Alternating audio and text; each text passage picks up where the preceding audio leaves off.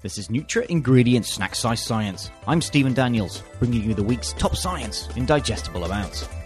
This week we look at the potential of probiotics to protect our little bundles of joy from infection. Coughs and sneezes may well spread diseases, but daily probiotics may cut the risk of getting the infections in the first place, suggest new findings from Scandinavia.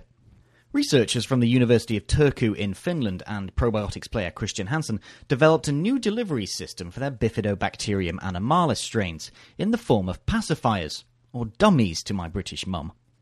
According to findings published in the British Journal of Nutrition, only 65% of infants who received daily doses of the probiotics via the specially designed pacifier experienced respiratory illnesses, compared with 94% of infants in the control group. It's not the first time that probiotics have been reported to cut infections in babies. Only recently we reported on a study from Probi that found lactobacillus strains may reduce the incidence of acquiring the common cold by 12%. More studies are needed, but the signs are positive for probiotics and the immune health of infants during those vulnerable early days. A healthy baby is a happy baby, and that's good news for everyone. For Nutra Ingredients Snack Size Science, I'm Stephen Daniels.